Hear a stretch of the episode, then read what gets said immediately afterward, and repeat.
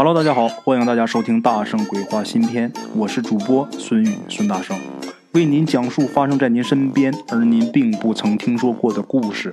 每天晚上，《大圣鬼话》与您不见不散。OK，各位会员老铁们啊，给大家录咱们今天的这个音频啊。咱们今天这个故事呢，是咱们鬼友亲戚家的一个故事。确切的说啊，是一个远房的表姐没有出五福的啊。几年前呢。他这个表姐怀孕了，本来啊，他的表姐晚上睡觉就轻，怀孕以后啊，那更是，基本上是有点动静，这人就睡不着。她老公呢，上一天班累呀，所以睡眠质量特别好。这个睡不好觉的人，看这个呼呼大睡的人，那看着就有气啊。那天呢，也是，她老公呢，上床没一会儿啊，就睡着了。她这表姐呢，闭着眼睛数数，啊，好不容易呢有点睡意，她忽然间觉着脸上一凉，就好像有什么东西啊滴到脸上，这一下就把她的睡意啊全都打消了。表姐睁开眼睛，看老公啊睡得正香，自然啊肯定不是她老公搞的鬼，那么好生生的在这屋里哪来的水呢？难道是这楼上漏水吗？也不会呀。啊这是卧室，又不是厨房卫生间。鬼友表姐就想想啊，越想越想不通啊，然后呢，又躺下睡觉了。过了一会儿啊，又觉得她的脸上被滴上水了。就这样啊，这一晚上折腾了几回。第二天呢，跟她老公说，她老公根本就不信啊。等到第二天晚上睡觉的时候，她这表姐就注意着啊，虽然她是关上灯。但是他可没有闭眼睛啊！奇怪的是，他睁着眼睛就没事啊。等熬到快要凌晨的时候啊，他实在受不了了，迷迷糊糊的，刚要睡过去，他就又觉着脸上一凉。鬼友他表姐啊不敢动啊，就怕一动啊，这个水呀就顺着脸滑下去，就没证据了呀。他就还这么平躺着，伸手推她老公。就想把她老公推醒啊，让她老公看看自己脸上的水，就说我没骗你吧。她老公呢，打开灯啊，被她推醒之后一开灯，盯着她脸看了半天，就说你脸上就有个粉刺啊，哪有什么水呀？然后也不管这个表姐怎么不满意啊，他就继续睡觉了。这表姐一赌气，就拿来一个小镜子，心想啊，再有滴水，我也不用你看了，我自己确认。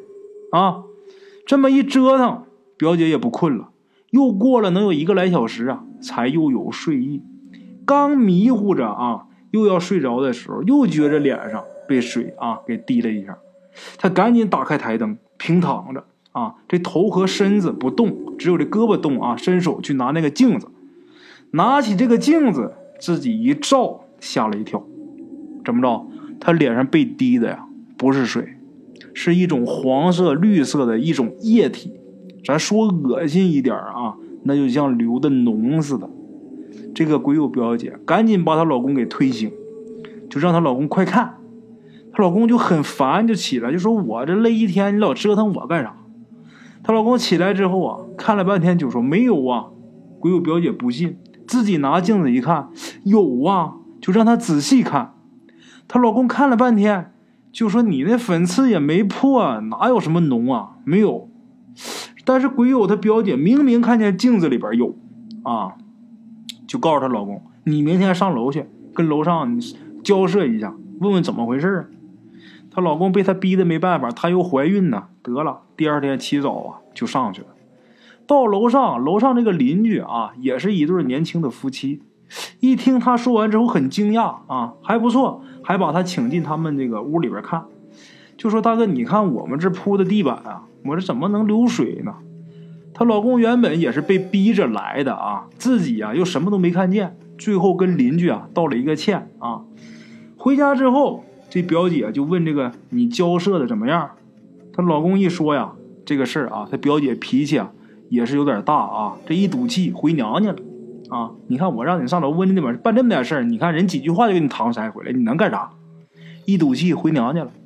她老公当时着急上班，下班以后呢，她老公就去这个岳父岳母家给他媳妇道歉。这时候这表姐还气儿还没消呢，就不管她爹妈怎么劝啊，就是不回去。最后呢，她老公只好自己先回家，表姐就跟她妈那天晚上一起睡啊，也是啊，在她妈家睡觉，也是刚要睡着，咱们鬼友这位表姐又觉着脸上一凉，这时候她心里就开始犯嘀咕了：怎么娘家楼上也漏水呢？把他妈给叫醒，让他妈看，他妈看了说什么也没有啊啊！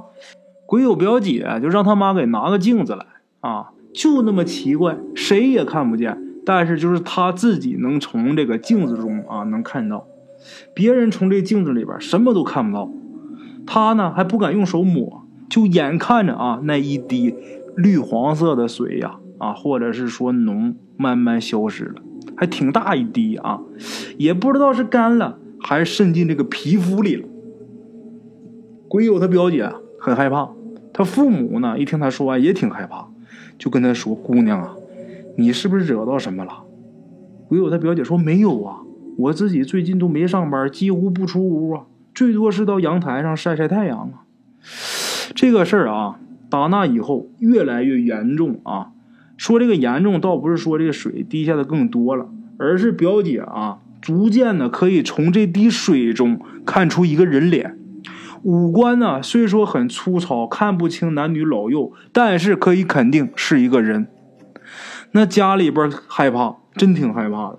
这会儿她老公也不说她无理取闹了，全家动员，包括这个表姐的公公婆婆啊，都帮忙一起找，就对这方面有研究的人。结果呢，还是表姐她爸通过托人啊。通过几层关系找到这么一个，这人呢也挺厉害啊，绝对不是江湖骗子。这人来看过之后啊，就说表姐确实是惹到东西了。这么说也不太确切，也可以说是那个东西他自己找上门来的。这东西啊凶得很，所以啊，这个人要求啊，就告诉问这个表姐，就说你们家呀得拿个主意了，拿什么主意呢？这个这个鬼啊，这个小鬼他必须要拉走一条命。就问他们家你保谁？要么这个孩子不能要了啊！你如果要是要这孩子的话，那这个大人肯定得有一场大难。最后四个老人商量了啊，商量很久，最后决定肯定是先保护表姐啊，孩子以后还能要啊。就这么的，那人就回去了。回去之后，那人也不知道是做的什么法，总之几天之后啊，这表姐忽然间自己就流产了啊。做这个决定的时候啊，就说保大人的时候，这事儿没敢告诉这个表姐夫。流产以后呢，这双方父母才敢说。表姐的老公呢，难过几天呢，也就无所谓了。这个表姐她自己倒是难受了两年多，直到再次怀孕。不过啊，自打她流产以后，再也没有被这个水滴过啊。那么咱们今天这个故事中提到的这种情况啊，以前我也听别人说过这种事儿。那说这种事儿是怎么事儿？怎么回事？这鬼为什么找上他啊？跟大家说一下，这个孕妇啊，她是四眼人。什么叫四眼人？她自己有两双眼睛，而且在肚里边啊还怀着一个。这个四眼人呢，他首先他容易招到这些邪祟的东西。另外一个什么？他遇到的这个鬼啊，并不是说偶然间看他是四眼人才来弄他的。绝对，这个鬼跟他腹中的这个孩子，这个之前啊前世就没投胎之前，这两个鬼有什么渊渊源，就是有什么没解开的东西，以至于啊他来投胎了，人家还来找他，还来找他。那么说，这个鬼的本意就是想要这个小孩的命，他肯定要拿走一条命啊，来补他自己缺失的东西。